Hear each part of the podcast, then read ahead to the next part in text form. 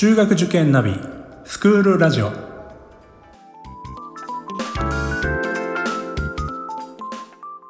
スクールナビゲーターののびるです。この番組は中学受験を目指すご家庭に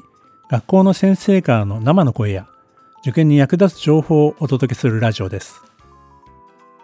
それでは早速、今日の学校の先生、よろしくお願いします。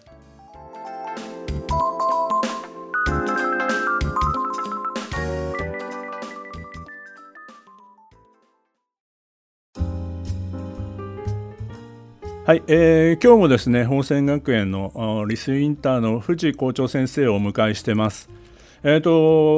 校長先生、実は今年の7月にできちゃいました普通の学校というのを岩波ジュニア新書から出されてるんですね。で、この本についてのお話をちょっと伺いたいと思います。よろしくお願いいたします。よろしくお願いします。まず先生、私もこれ拝読させていただいたんですけど、はい、先生はこれラジオで言っていいのかどうかわからないですけど、大学院を、助成金になられて、ねはい、でその際ですね、学校の先生になろうと思われた理由っていうか、なんかきっかけってのはあったんですか？要はですね、どうやって食べていこうかなっていう話になった時に、新聞の求人広告見ると、塾の先生って時給がいいんだなと思ったんですね、じゃあこれやってみようかなっていうふうに思ってやってみたら、すごい楽しかったんですよ、はい、その子どもたちとの距離感っていうのが、こんなに近くて、なおかつこんなに顔を上げて人の話聞こうとしてくれる子がいっぱいいるんだと思って、すごく居心地が良かったんですね。で、ただその時には免許を持ってなくてですね、教員免許。そうなんですね。でその後は通信制で取って、はい、どうして学校の方を選んだかというと、やっぱり入学式とか卒業式とか運動会とかないんですよね、塾は。そうですね。ちょっとそれが寂しかったんで、はい、そういうことです。なるほど。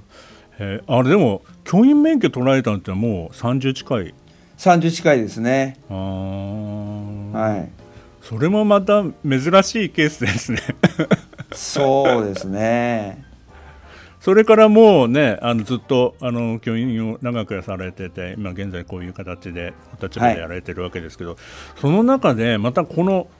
できちゃいました普通の学校、この本ですけど、はい、これまずなぜ出されたのかと、これあとあれですよね、子どもたち向けなんですよね、この本は。そうですね、岩波ジュニア新書ってのは一応中高生向けっていうふうになってるんですね。でその賑やかな表紙にしたのは、僕は小学生も手に取ってもらいたいなと思ったからであり、うんはい、で実際子どもたちが読めば大人もその本なんだろうって関心示すはずなんで、なるほど、できれば一家で共有してもらえると一番嬉しいなっていう、思いました。それでその本なんで書いたかっていうと、なんか出版プロデューサーみたいな方が岩波書店の外にいらっしゃって、でその人がYouTube に上がってる僕の、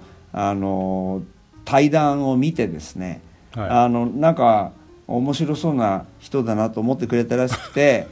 でその人が岩波のジュニア新書の編集長に紹介してくれたんですね。ただそれだけのことであって、それイコール即書けるっていうことを確定したわけでは当然なくて、向こうも本当に海のものとも山のものともわからない人に本書かせて大丈夫かっていう、そういう心配はあったと思いますよこれ中高生向けの本を校長先生が書くっていうのもケースとしては珍しいかな。そうですね、校長が書く本っていうのはないことはないと思うんですけど、やっぱりどういうトップダウンで学校を経営していったかっていうような本が多いんじゃないかと思うんですね。そうですね。で、はい、で僕の場合は学校っていうのは校長一人でやってるわけじゃないので、むしろ校長はもちろん目標とかを決めるんですけど、それをどうこう教育実践に生かしていこうとする教員がいるのかとか、その教育実践を通して子どもたちがどう成長していくのかとか、なんかこう非常に、循環的なものだと思うんですね、はい。でその実態を表現するには私だけじゃなくて何人かの教員やあるいはその教員を囲んだ生徒たちの座談会とかアウトプットがあるのが実態に即してるなっていうふうに思ったわけです。なるほど。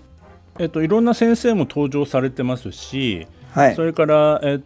徒さんもうね、卒業生なんかも本人が登場してるんで、はい、いろんな法政さんの顔というか側面が見られる、はい。ぜひ子どもたちも親御さんにも読んでいただきたい本ですね。そうですね、はい、ありがとうございます。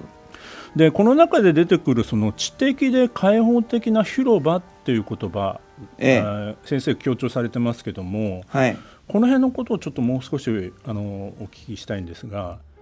私校長になって6年目なんですけども、やっぱり校長にならないと果たしてどういう学校を作りたいのかってそんなに本気で考えないんですよね目の前の子どもたちのことは考えるし、はいはい、教員たちのことも考えますけども、はい、やっぱり学校組織をどうするかっていうのは当事者にならないとなかなか難しいと思う、うん、でいざなっちゃった時になんかあんまり具体的なスローガン出すと考えなくなっちゃうなっていう、でそれよりも抽象的なスローガンにして自由な解釈っていうのが可能だっていう言葉にした方が、うん、元気が出るんじゃないかなっていうふうに思ったんですね、うん、だから僕はその知的で開放的な広場とは各々しかじかであるっていう、唯一の模範解答を持ってるわけじゃなくて、はい、知的な開放的な広場っていうと君はどういうなイメージかなとか、うんうん、そこには何が必要とされてんのかなとかって要するに対話する時のキーワードだなっていうふうに、思ってるんですよね。なるほど、はい。そういう意味でも入学してくるお子さんたちが多様であることが、はい、むしろそれぞれの多様であるがゆえにこの言葉っていうのはそれぞれにとっての、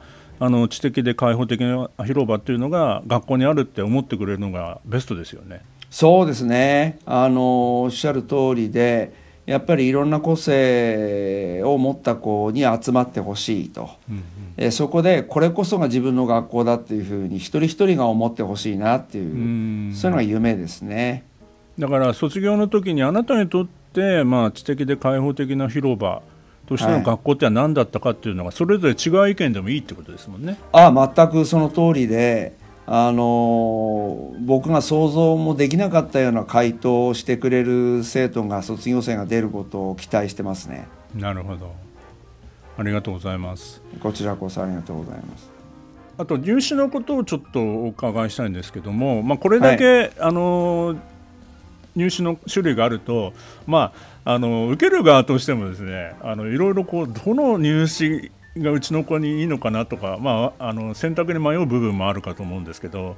その中でプレゼン型入試っていうのを行われていると思うんですけども、この中でどんなお子さん、例えばもしお話しいただける事例があればお聞きしたいんですけど、例えばどんなプレゼンをされる方がいらっしゃいましたかね。5年前の入試から、僕が校長1年目の時から始めたことになるんですけど、例えば5分プレゼンしてくださいって言った時に、はい、先生僕5分じゃ足らないんですって言った子がいたんですよなるほど、はい。で普通入試っていうのは一人一人条件が同じなので、はい、君それはダメだよっていうようなこともあり得たんじゃないかとも思うんですけど、うんうんうん、はい、僕の場合はそういうところはそんな関係ないなと思ってて、はい、いいよと話したいこと話したいように話していいんだと。ただし、はい、僕から見てこのぐらいかと思ったら途中で切ることもあるからね、それでいいかな、っていう問答を始めてからやったんですね。でこの子はだけどよくしゃべる子で15分ぐらいしゃべってましたねまあ逆に言うと面白かったんで、はい、止めなかったんですけどね。要するに一つ終わった後に、はい、実はまだ話したいテーマがあるんですよねって言って続いて、はい、で終わったのかなと思ったらもう一個だけいいですかって、ああこれは面白い子だなっていうふうに思いましたね。言いたい、本当になんか自分でこう言いたいことがたくさんあったんですよね、きっとね。そうですね。なんかこうとにかく自分の経験あるいは自分の存在知ってほしいっていう、ことですよね。まあ、そういう子なんか本当に入ってほしいなと思いますし。そうなんですよなんか5分ってはい、話すことがないっていうか人にとってはすごい長いですけど、うん、話したいことがいっぱいある人って5分短すぎますもんね。そうですね、特にこうストーリーとして自分の経験や自分自身の思いを表現しようとするとやっぱり5分って短いと思うんですよね。でまたそのストーリー化するときにその人の人間味みたいなものが出てくるし、はいはい、そこにはこう笑いがあったりなんかしみじみさせる部分があったりして、そうするともっと聞きたいなみたいに共感しちゃいますよね。そうですよね、でとにかくそういう機会をあげるっていうのが大事なことだと思ったんですね。伝えたい気持ちがいっぱいあればそれだけ時間も欲しいですし、はい、そういうストーリーも相手を想像しながらもしそういうストーリーを組み立ててるんだったら途中で切れないですよね、そうですね一応5分ということなんで、5分の中で収めていただけるのが一番いいのかもしれないですけど、そういう事例もあったということで、みんながみんな15分喋れるわけではないということであると思いますが。そうですそうですでもこの本ぜひこの、副題にはい、愉快な仲間たちっていうのが入ってる、ここも一つのミソなんですよね。はい、そうですね。愉快な仲間たちっていうタイトルの本ってアンパンマンなんですよね。はいはい。だからこれみんなにかじってもらえばいいなっていうことですね。なるほど。ぜひ今岩波ジュニア新書から出てますんで、皆さん一度手に取っていただければなというふうに思います。ありがとうございました。はい、ありがとうございました。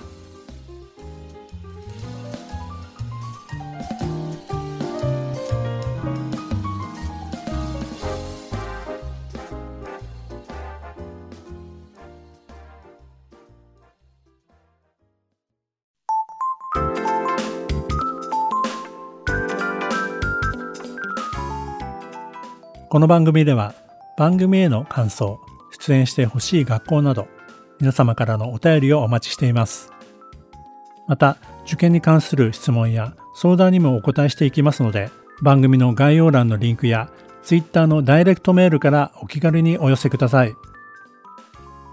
Apple、Amazon、Google、Spotify などの無料のポッドキャストアプリから登録または購読のボタンを押していただくと更新情報が届きますので便利です。それではまたスクールラジオでお会いしましょう。